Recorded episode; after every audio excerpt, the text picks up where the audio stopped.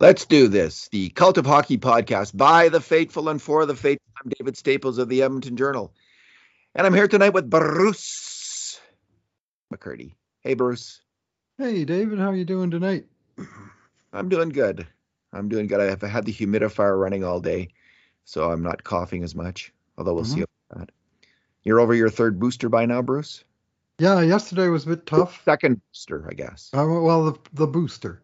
Uh, this is my third shot, and uh, yesterday was tough. Not not quite as tough as it was uh, uh, after the second shot. I was really down and out the day after that. But yesterday, I I spent several hours sleeping. Let's put it that way, and didn't have a lot of oomph. But today, bounced back just like last time. The day after, the day after was fine. Sore arm.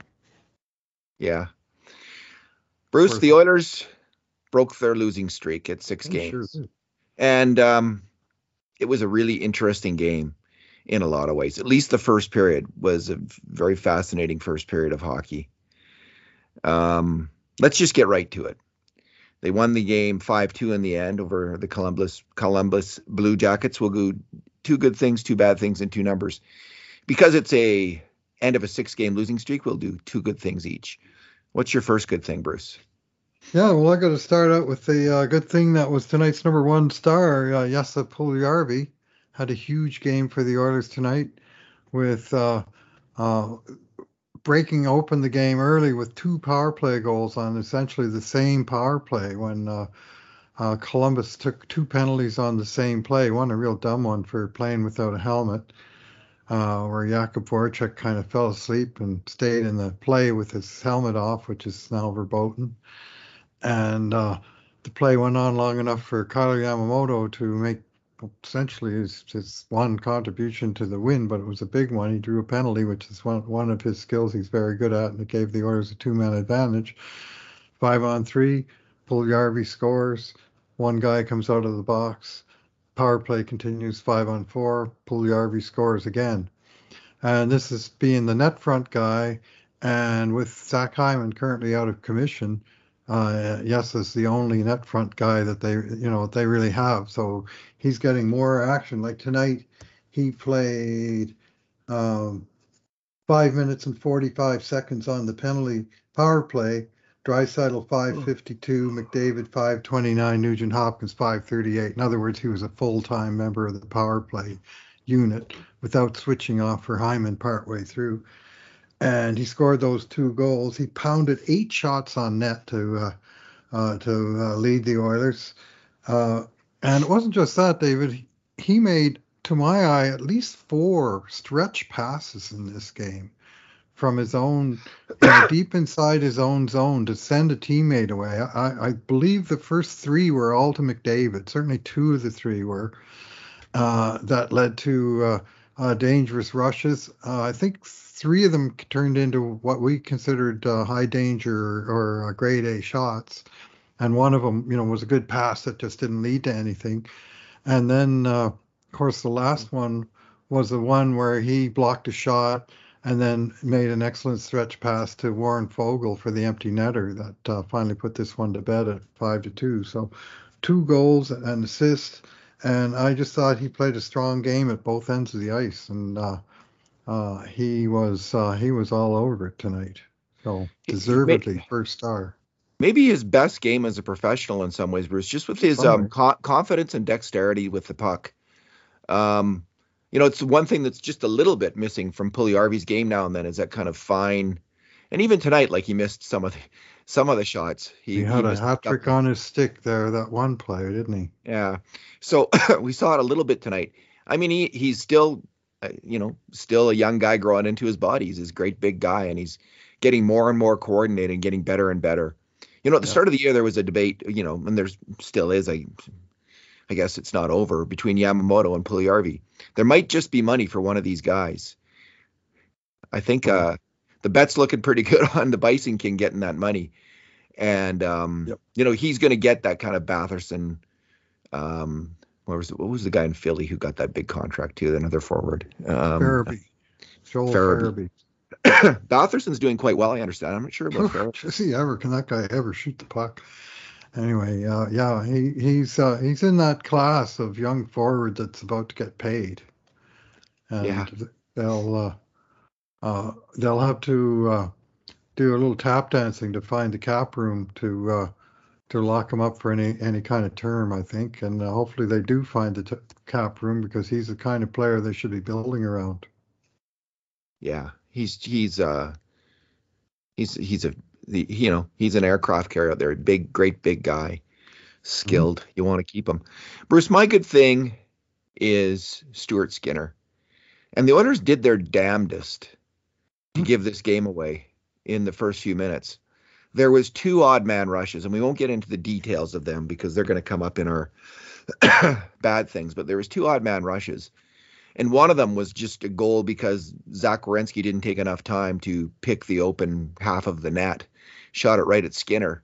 Skinner made a really good save off Roslovic on the other one, which was a three on one. Um, he he made four, uh, at least four great saves. Bruce, there was 16. The grade A shots were 16 16 in this That's a game. lot. Both, yeah, a lot of grade A shots. He only let in two of them. He had a great game, and he is he's just based on recent performance. They're got to go to back to him for the next game. Like he's he's the number one goalie right now in Edmonton. Um, you had to give it to Mikko at the start of the year for his winning Oh, record. Good question. But um, but Stuart Skinner's been playing great. You know, e- even in his losses, he's he's had I think one or two bad games out of the games that he's played, but he's been pretty solid every game. And man, did he ever look good at this game? He's handling the puck well. He's making all the saves. And early in the game, when they when, when this team's confidence could have easily been Oh. destroyed, shattered, he he kept them in this game. So uh, Mhm. Stuart Skinner's my my first good thing. What's your second, Bruce? Okay. Well, our, our two are going to be kind of parallel, but I'm going to pick one of these guys, uh, Derek Ryan. Uh, the Oilers got the best performance they've gotten all year from a bottom six line tonight, and I refer to the line of Ryan, Kassian, and uh, Perlini, all of whom had very strong games. Uh, in the case of, of Ryan, uh, he, he played a lot, uh, almost 14 minutes, and uh, uh, 21 shifts to uh, lead the team, tied with Nugent Hopkins, because of course he uh, uh, does lots of work on the penalty kill. He led the forwards in ice time on the penalty kill tonight, and did well in that uh, uh, in that um, function. But he scored a, a nice goal by going to the net by tipping. I don't know if it's been officially credited yet. Tipping Perlini's outside shot that forced the um, I would say forced the rebound from Elvis Merzlikins because the shot coming into him was tipped right in front of him. And then he jumped on that rebound and was able to stuff it through and get his first goal in some was it 23 games for him? 23 games with uh with uh without a goal. He got one tonight and uh uh, let's just say there there are vacancies on the Schneid tonight because several Oilers got off of it, and Derek Ryan was one of those guys. Uh, just you know his numbers. I mean they, they stand out to me. Uh, three shots, two hits, two takeaways, nine and five on the faceoff dot, 64%, and nothing. A plus two with a goal, and some decent work sort of driving through the slot on the Perlini goal, even though I didn't get a point on it. That was a that was a play where all three line mates uh, uh, had had their uh, contributions to it in one way or another, and uh, uh, just overall. Uh, oh, one more number for uh, Derek Ryan when he was uh, on the ice. The Oilers outshot uh, Columbus 12-4. This is a bottom six line for the Oilers, out shooting the other guys 12 4, and outscoring them 2 nothing. Like, this is manna from heaven for this team. it was an amazing thing considering how much attention's been paid to how poor the bottom six have been on the Yeah, Oilers. well, it's high time, but it's great to see. let's let's welcome it and let's let's credit it when it happens. As, uh, they were they were a huge part of the win. Uh, I'm going to go with Brendan Perlini as my other good thing. Yeah. Excuse me. So he he's someone who in his first I don't know how many games with the Oilers, whatever many games that was, he didn't make he hardly made a good offensive play. after lighting it up in the preseason. In those first games, he just couldn't get anything going. This was the first time he looked like the Brendan Perlini of the preseason in this game back, and he was fantastic. Um, he got off a, a really good outside shot, hard shot on net on Ryan's goal. His own goal was a fantastic uh, snipe that picked the corner. And then he he got off another really hard grade A shot in the third. Kind of, I think it was. Um, can't remember the circumstance right now. He got seven shots in total, and they mm-hmm. when he was on the ice, they outshot CBJ twelve to three. He had the best out shooting record on the Oilers. So if he can continue to put anything close to this together, I mean he he does have some offensive ability. We just didn't see it in game after game after game, but we finally saw it tonight. So good for Brendan Perlini. Great game. Well, he played 13 games up till now with zero points, uh, minus four. Uh, the Oilers hadn't so much as scored a single goal while he was on the ice, and he had six shots on net in, in 13 games combined. Tonight, one game, he had seven shots on net, so he more than doubled his season total in one game, and he looked like a completely different guy. Like he was just flying around out there, zooming around in the offensive zone. He wired, he was he did one little button hook in the corner and he wired a shot from almost the boards that caught the post on the near side and almost overpowered the goalie from there. And he was just he had the shooter mentality. And you know what happened was he became the odd man out a couple weeks ago. He went down to Bakersfield. I think he played two games, and the second one he scored two goals and then circumstances with two guys going into COVID protocol. First of all, he got called up, and then he got forced into the lineup because they only had 12 forwards, so they had to use him tonight. And this was, uh, you know, last chance Texaco, as uh, my friend Lowetide likes to likes to put it. And he took that chance and absolutely seized it with a tremendous game. Like full credit to him. And I'll chip in uh, just we don't have enough good things to go around, but all three members of that line contributed. Zack Kassian had his best game in quite some time. He had four hits and a couple of shots, including one that was converted on the rebound, and uh, uh, two very fine defensive plays from Zack Kassian. One excellent one in the in the low slot that broke up a dangerous chance. And this is, you know, again, welcome it. We don't haven't seen it often, but we saw it tonight and this was a strong performance by all three guys on that makeshift line. I only gave Kassian a five. Maybe I was a little hard on him. I thought he was all right. I didn't know, really you know, he was. I mean, I think we got the right two guys as being the two standouts. But uh, you know, Kassian was a good complementary player on that line for sure. Well, two great big wingers to play with little Ryan there, and uh, Ryan's yep. a smart player. Bad things. Let's move on to bad things. What's your bad thing, Bruce?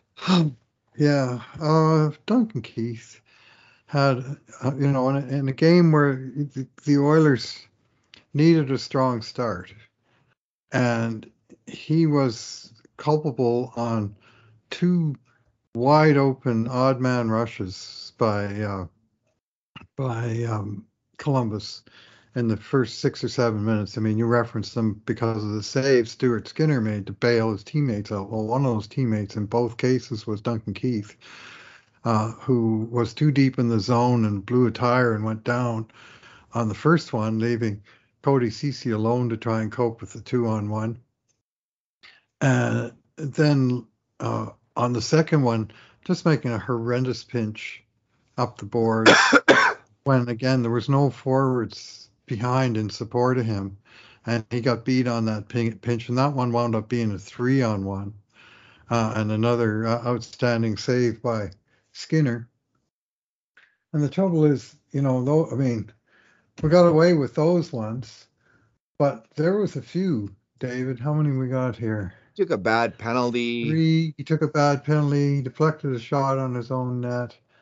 Uh, we have him uh, uh, was culpable on seven Columbus scoring chances, including one of the goals. And you know that's just not a good number for any defenseman, and and uh, not for a guy that isn't isn't creating a whole lot at the other end of the ice.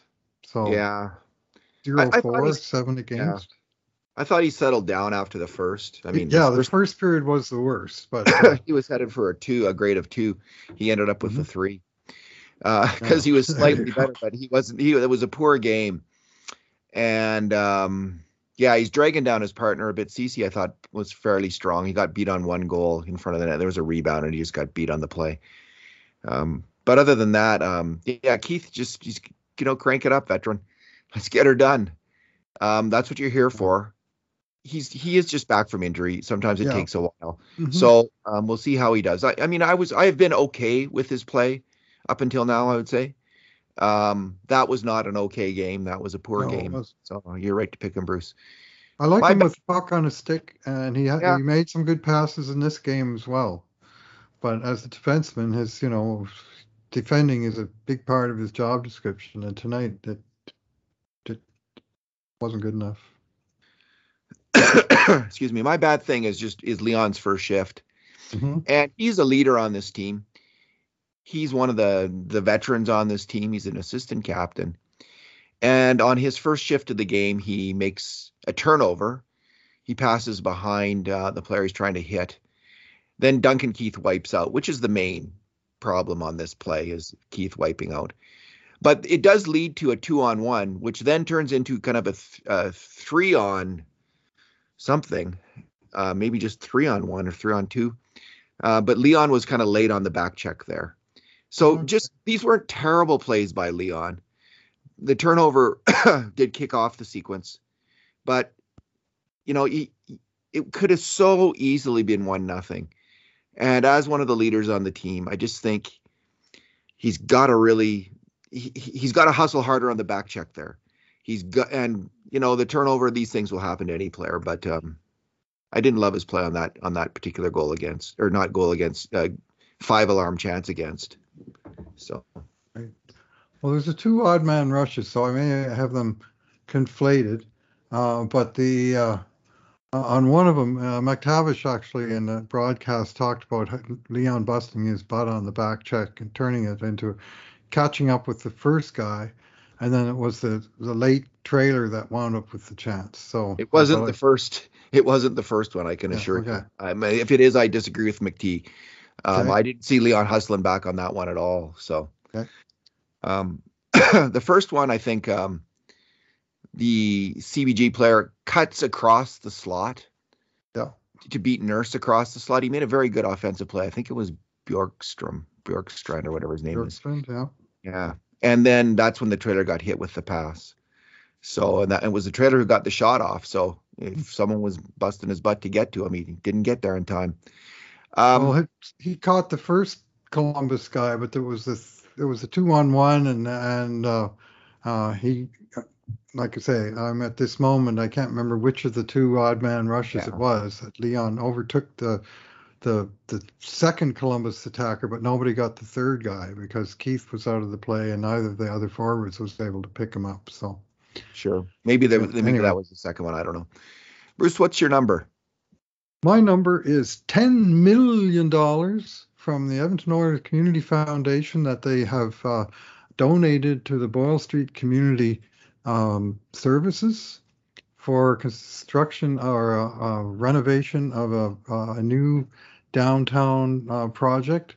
And this lifted my heart, David, that they uh, all that money that they're bringing in off the 50-50s is a ridiculous amount of money that they're getting half of. They're actually putting to something as obviously good for the community and in the immediate vicinity of Rogers Place where they are. That they that they're uh, you know making a significant contribution to an important uh, community effort. And uh, uh, my my hat is off to the Edmonton Oilers Community Foundation and for whoever is working out the details of all that, that uh, uh, they could make such an immense contribution where it's so badly needed. Do you know where they're building it? Did they make that clear? Is it on the site? Is it on the 107 s- two blocks north, uh, 100th Street and 107A Avenue. So just uh, right, right on, I think the north side of 107A Avenue, and there's some, some kind of big existing building there, but they're going to do major renovations and okay. and turn that in. And the previous site, they sold that building to the Oilers, uh, Edmonton Oilers uh, OEG Yeah. for five million dollars in a separate transaction. Uh, so the Oilers uh, Entertainment Group have got a new property downtown, and what they paid, you know, the list value for that, and the Boyle Street um, project that's uh, estimated at 28 million dollars. They got half of that money in one fell swoop with these, uh, uh, you know, a five million dollar sale and a 10 million dollar donation. And to me, you know, this this is uh, important work that's been done in our community, and it deserves to be called out and, and credited. The orders take a lot of crap from this community, and and some of it they certainly deserve. But uh, to me, they mended a big fence with this move. Yeah, I mean the old building's a terrible rundown Mhm. building, right? Yeah, and it was it, it was a problem building right where that is. Um, they can't you could never redevelop that area. So this is a bit of a win-win. Like the Oilers, they they are doing a great service for the community. The Mhm. Oilers also get a win out of this, Bruce. Yep. They're going to be able to more easily now redevelop the area right around the excuse me the around the arena, which has always been their plan. Mhm. And this will be off to the side a little bit. Beautiful facility that they're planning. I mean, it looks absolutely spectacular and obviously uh, fulfilling a great service, uh, taking care of homeless people and and other people downtown. All kinds of services run out of the uh, Boyle Street Co-op. So um, it's it. I think this is a win. It's a win-win-win. Win for Boyle Street, win for the Oilers, and a win for downtown because I do think it's going to make it easier to develop that area around the arena and, and get even more more stuff going on there, which is also it's, it's always been part of the plan Right. and, and and a need for the city of Edmonton to uh, get a better downtown. So, yeah, we had that debate long and hard, Bruce, Mhm. a few years ago, as you might recall. yes. Alrighty, my number is um, my number is point nine two two, which is Stuart Skinner's save percentage. Which is the 14th best save percentage of anyone Wow. who's played more than eight games. I've just picked eight games because he picked, he's played nine in the NHL. So he's in the top 15 um, goalies right now. The kid's playing great hockey. Mhm. He's he's making a real run for it here, Bruce. In terms of they've got Smith for another year. He's what making a real. when he gets back? see how he plays. Let's see how Mike Smith plays, right? Because his contract isn't so much that you couldn't just gack it, right? Send it to the minors or do eat it or whatever. Like he could be the third goalie or whatever if he's not healthy enough to play. Right. But Stuart Skinner's looking like he's going to be one of the goalies next year. Whoever else is here, we don't know yet. But Stuart Skinner is going to be here, I think. Might be a little premature to say that. Things can change fast for goalies, but he's just He's looked good. Bruce. He's Yes. looked solid. He's moved well. Like he I remember being so concerned about him when I first saw him in his first year in the AHL. He he, he just didn't he has transformed his his his movement in the net. He's he's so solid in position all the time. Uh, you know, he, he- again in his first year, he just reminded me a little bit too much of Jeff Drouin-Deslauriers, who was always kind of losing his net. Right. And I saw a little bit of that in Skinner then. I don't see that anymore at all. I'm just really impressed with him. So um, he's got a future, I think, with the Edmonton Oilers. So you're saying Dustin Schwartz may not be the worst goalie coach in the history of goalie coaches? I don't know anything about it. Maybe the maybe the kid's developed a little bit on his watch. I don't know a lot about it either, but I kind of laugh when I hear the the blame being tossed around by other people who don't know a whole lot about it. But Well, Bruce, it might be Sylvain Rodrigue, right? Who's the goalie coach in Bakersfield who deserves the Mhm. credit. We don't even know, right? Like Yeah. that's the thing. We don't know on Right. something like this. well, Um. Yeah. anyway, yeah, yeah, he's doing well. He's making his case. Uh, he did not have an easy night's work tonight. This was kind of a loose game, uh, looser Yeah. than really it should have been given the the margin the Oilers were ahead. Uh, I will say his posts also had a very fine game tonight, making at least three saves Yeah. uh, on his behalf. Uh, but uh, you know what I liked about Skinner tonight uh, was his uh, puck handling. Uh, I thought he looked good. He looked confident. He made good decisions. Uh, when to come out, where to move the puck to, and uh, he looked uh, a lot closer to you know competent at that important function um, than well almost we ever see out of Koskinen.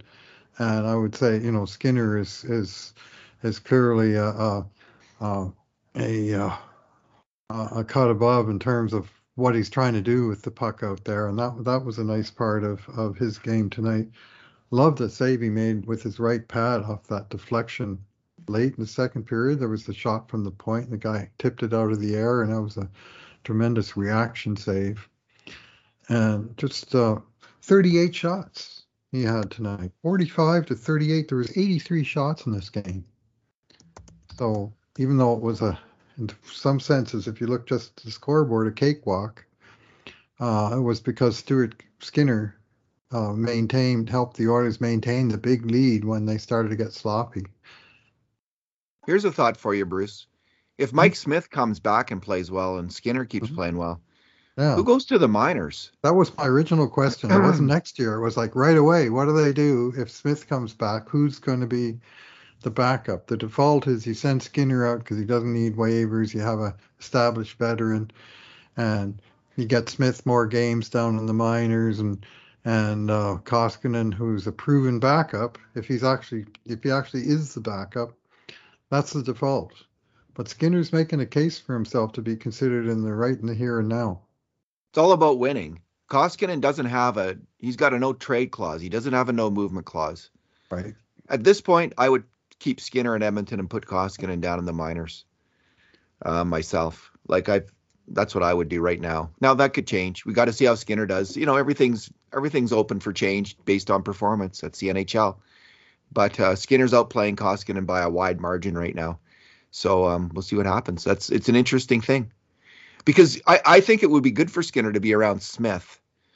Um, just in terms of the puck moving, seeing him do that, because Skinner has that in him, I believe, to be that kind of goalie who who can dominate with the puck like Mike Smith does.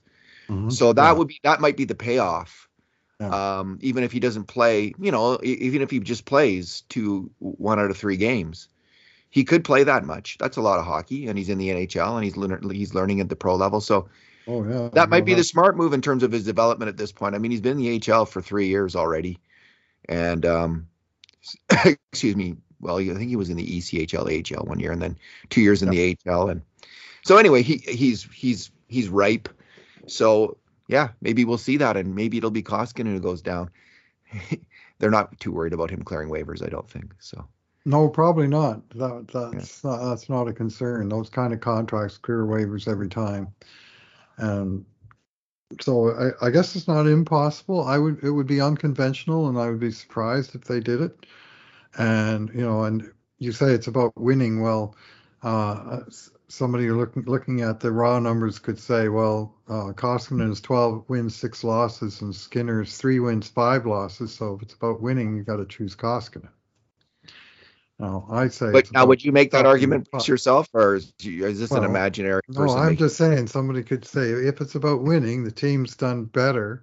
I, I won more games with uh, with Koski, but he certainly has hit the skids this last while and lost his last four in a row. He was 12 and two at one point. But yeah. um, and Skinner, you know, he, he hasn't had the team necessarily playing their best games in front of him. He's had a couple of games where the team kind of stunk it out, but. Uh, tonight's win is a big turnaround. And you're right there with your original comment. Very interesting to see who they go with on uh, Saturday night in Seattle, uh, where Skinner played and lost 4 3 uh, a couple weeks ago to kick off this six game losing streak. So it'll be uh, But I'd be tempted to go right back to him unless Smith is ready. And when Smith is ready, he's going to play. So, yeah. So Koskinen, his last Okay, here his last um, uh, 11 games, Bruce. So he played five games, and he um, we'll just start with his last four games. He had an 861 save percentage in his last four games. The two games before that, he was good. He had a 944 save percentage. Two really, really good games. But then the five games before that, when he had four wins and one loss, he was a, he had an 870 save percentage. Mm-hmm. So um, that's uh, out of 11 games, he's had a two two good ones. So he's not getting it done right now. We'll see what happens. Bruce, let's leave it there. I gotta go get a drink of water and suck on a cough drop and stand by my humidifier. watch some. Maybe I'll watch uh, some uh, Yellowstone. I'm going to start watching that. So I just finished Succession. I don't know if you watched that show, but that was just fantastic. Yeah. Oh, do you, do you watch? Do you have HBO? Uh, no, I have uh, I have Netflix. Oh, all right. I've been watching Cat People. And Cat People. and the crown and uh, oh, my cat. By the way, we, we had a we had a um, uh, we had an emergency with her here a couple weeks That's ago. right. and We never Yeah, updated anybody. Well, she's been wearing a cone for the last two weeks, and today she had the cone removed, and uh, she's all her face is all healed up pretty good, and uh, uh, she she didn't scratch the crap out of it when the cone came off, so it's all it's all looking positive. All good. That's good to hear. Hmm. Way to go, Cat Stevens. Bruce, great to talk to you tonight. Yeah. Love talking about Oilers winning a game. High time. So we can have uh, smiling faces tonight and, uh, Yeah. and uh, enjoy uh, the conversation. So thanks very much for listening, everyone. And in the meantime, and in between times, this has been another edition of the Cult of Hockey podcast.